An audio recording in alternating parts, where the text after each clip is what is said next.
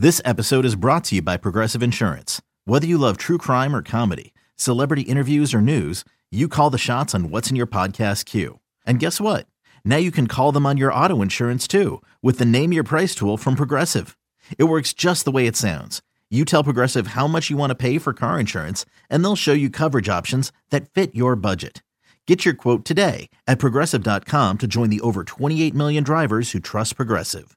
Progressive Casualty Insurance Company and Affiliates. Price and coverage match limited by state law.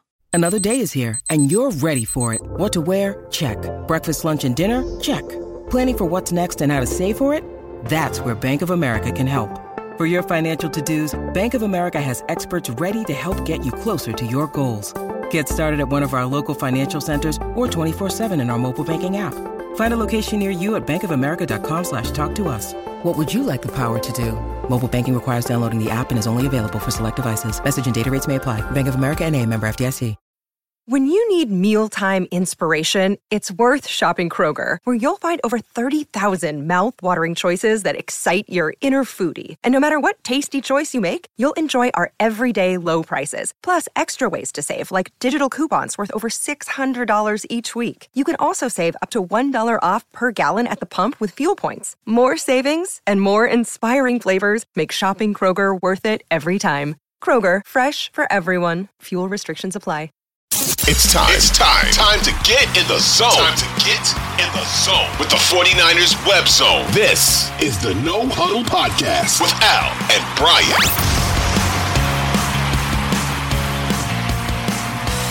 On the other side of the ball, Baldy, the defensive line was supposed to be the strength of this team. And let's be honest, it's underperformed to this point, uh, at least when you look at kind of the, the glorified stat lines, sacks, things of that nature. Uh, their pressure rate, if you look at that and you you believe in that, it, they have a high pressure rate, but it really hasn't translated to necessarily affecting the the opposing quarterbacks, especially the last three weeks. Do you think that Bosa, Hargrave, Armstead, etc., are struggling with the scheme, or is there more going on there? Um, and then where do you feel like Chase Young adds to this to this group, if you will? Well, I mean, Clelin Ferrell is not a, you know, I mean, he's been a starter. He's not a good player. He wasn't a good player with the Raiders. He doesn't do anything exceptional. He's not sudden. He doesn't win one on ones. He's a guy that plays hard, but he's he's a limited player. Nick Bosa, like I, you know, pressure rate and all that's fine. I mean, there's a place, I guess, for those analytics, honestly, Bry. But I mean, Kirk Cousins dropped back 45 times. They didn't get him to the ground once. Like you mm-hmm. have, have all the pressure rates you want. You know, Joe Burrow dropped back. I didn't see him like really hit the deck. You know, these you got to hit these quarterbacks early in these games. If you want to own them, if you want to affect them, hit them early. Now, you know, look, a lot falls on Nick, and rightfully so. He's made him the highest paid player in history, but he's not winning. He he pressures quarterbacks, but he's not getting quick escapes. He's not getting quick escapes the way some of the elite guys in this league are doing right now. Danielle Hunter is getting quick escapes. TJ Watt is getting. I don't see. I see Nick power rushing, which mm-hmm. is like that's what he is. But he also has the ability to swipe, to, to dip. Like he's not winning with those right now. So I don't know why that is. Uh, Armstead is a is a contributor because of his size, and when you run stunts, he could be good. Hargrave, I thought would be a much bigger cog in this defensive front than what he's been. I, he was just totally disruptive last year in Philly. If if they led the league in sacks by a wide margin last year, Javon was as big a reason why. And I haven't seen that from him. And I, I can't say why. I don't see the power push that he showed in Philly. Now, as far as Chase, I think the best game he ever played was his rookie year against the 49ers. I mean, if you think yeah. back to that game in San Francisco, I mean, that game, he scored on a scoop, on a fumble scoop for a touchdown. I mean, he was just all over the place. And Chase has excellent athletic ability. I'm not going to say it's elite. He has excellent athletic ability. And I don't feel like he's ever really learned how to rush the passer. Warren Sapp was with them, working with them this year in Washington in training camp. Um, like just basic things like put your hand on the ground, stop standing up and trying to rush the quarterback. So, like that would help. But then he says, well, you know, I don't see that good when I'm in a three point or four point stance the way mm-hmm. Nick can. So that's, you know, maybe that's an adjustment. But I, I want to see him with with Kocurek and see what they can get out of him because he's got great movement he can run and chase with the best. That's kind of what his strength is. But as far as coming in there and winning one on ones, I've always said I want to see more from Chase. Like I, he can he can wow you with some splash plays, but on a consistent basis, I want to see him win one on ones with his ability.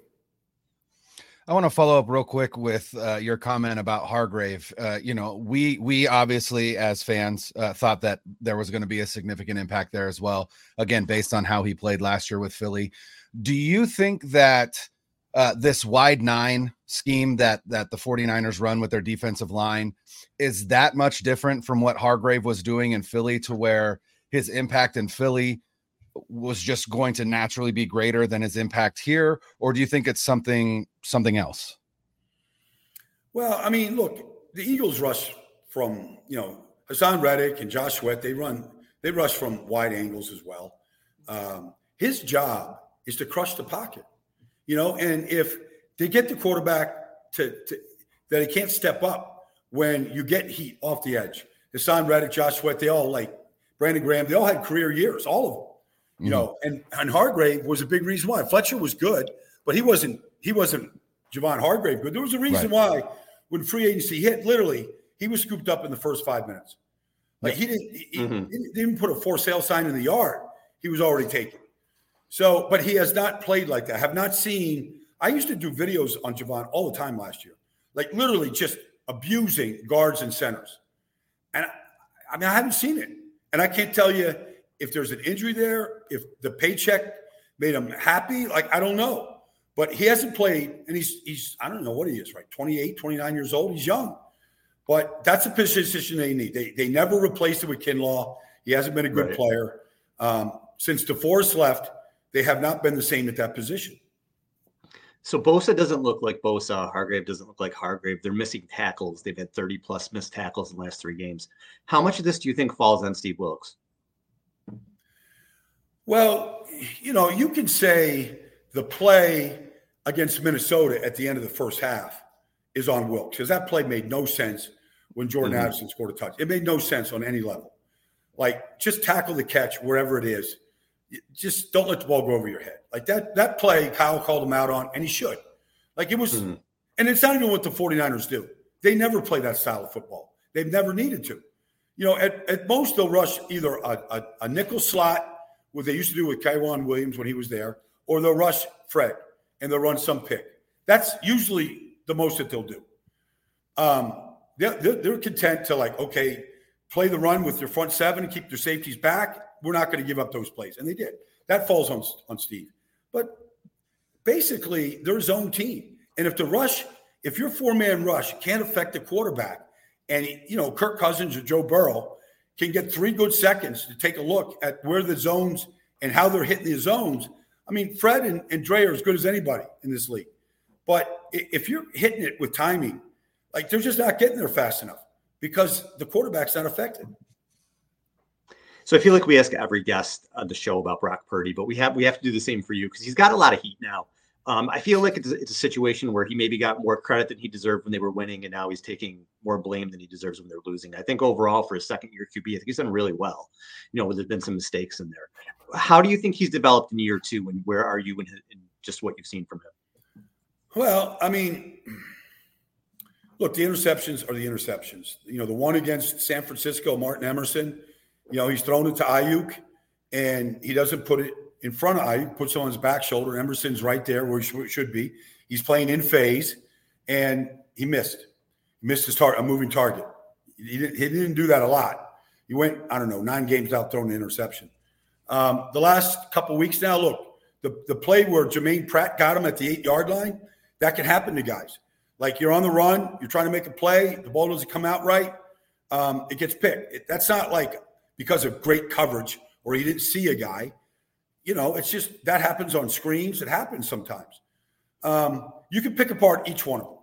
I think he's playing, but even if you go and you look at, you know, Cincinnati, um, he made throws across the field that Mahomes makes. The, the touchdown to McCaffrey is a Mahomes kind of play. Like, I don't know how he saw it. I don't know how he got anything on the ball. I still think he's playing really well. I think the world of him. You can pick apart the interceptions. That's fair. They always fall on the quarterback. But I like to see him. I like to see him this week again on the road against a good defense, fully healthy, and everybody hitting their spots. Yeah, I I tend to think sometimes we might interceptions are are are never good and they're always on the quarterback. But I would almost rather have a quarterback that may throw some interceptions because he's trying to push the ball down the field or trying to do some things rather than a, a quarterback who holds the ball in the pocket and takes sacks and things like oh, that. Brian, listen, Purdy doesn't I, seem look, to be that way. I mean, I was talking to Kurt Warner about this probably last week, and he said he'd rather throw five interceptions than to throw the ball on third and ten to the sidelines and punt. You know, now he's being a little facetious yeah. there, right? But I want, I don't want Brock to come out against Jacksonville or Philadelphia or Baltimore, whoever they got, and play conservative. You're not winning a championship. They had Alex Smith who did that. Mm-hmm. You know, they, you're not winning anything if you just play it close to the vest and, and play not to turn the ball over. Nobody's winning anything in this business. Like I want, I want him to stay aggressive. And look, they're a big, deep, um, in cut team. They love their in cuts. You're hitting Deebo on the run. It's it's an 18 yard play that turns into 40. Like I want, I don't want him to stop making those throws. That's what got him to where they're at, where they're like, he's our guy. Yeah. But you have to, you also have to live with the mistakes. Defense has to go out there and shut teams down after those mistakes. I'm sorry. Yeah. It's a team game. I want my quarterback to be aggressive. Yeah, you know, and and this this stat has been going around just because of the way that the the three games have gone. Yeah. Uh, of the, their last three games. But Kyle Shanahan's record in San Francisco uh, when trailing by three plus points going into the fourth quarter is now one in 31. Um, is that, do you feel like that might be just kind of a fluky number? Uh, or do you feel like his offense with the reliance on the running game tends to be more of a front running offense? And when they get behind is when they start to struggle a little bit?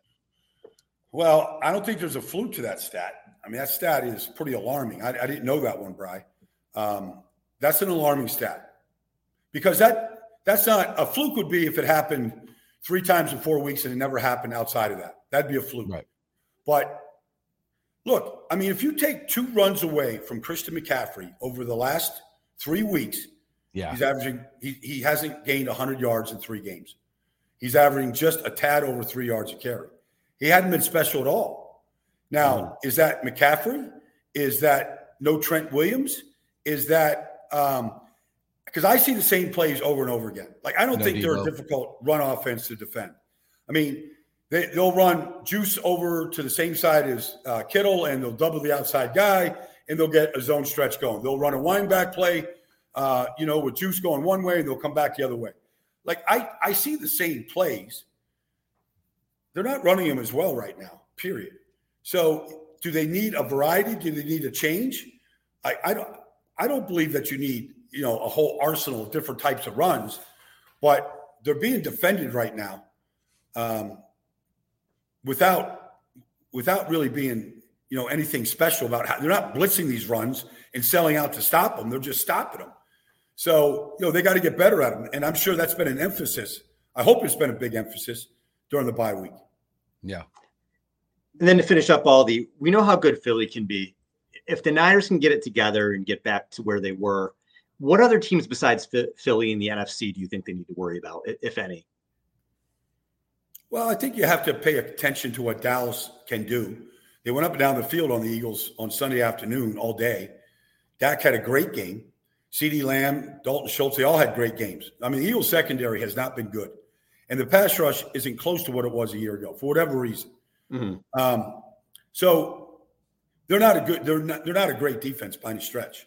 The great defenses are in the AFC right now. We'll see if San Francisco can rise up. But I, th- I think you have to pay attention to Detroit. You know, yeah, I, like I, would say, I know New Orleans is kind of up and down, but if you look at them defensively now, their secondary is as good as anybody. In fact, their quarterback completion percentage against their defense is the lowest in the league. It's 55%. I mean, when you look at Lattimore and Alontae Taylor and Paulson Adebo this week's defensive player of the week, like they are excellent man coverage, just the way you saw Cleveland, you know, a month mm-hmm. ago. Like they can defend the pass. They're playing very so defensively. They're going to keep them in every game. And now it look they look a lot better to me when Taysom Hill is a bigger part of the offense. Like he just is a big component when he gets to touch the ball in a variety of ways. So I wouldn't sleep on New Orleans at all. But look, maybe Detroit, maybe New Orleans. Um, I don't believe in Atlanta just because I don't know what they're doing. You know, I mean, Taylor Heinicke's their guy. I think San Francisco is too worried. And then I would say on an outside level, you know, and I and I, I don't want to sleep on Seattle. I know they got blown out. You're going to see them in Seattle, in San Francisco in a couple weeks. I'm going to be out there for that game. Like they've they've got a lot of they have 15 rookies on their active roster. Those rookies, Witherspoon and, and Jigba, like those guys are only going to get better. So I wouldn't sleep on Seattle at all. Baldy, thanks so much for the time. We really appreciate it. Yep, my pleasure, Al. Brian, I'll talk thanks. to you soon. Yep. Thanks, Baldy. Okay, guys.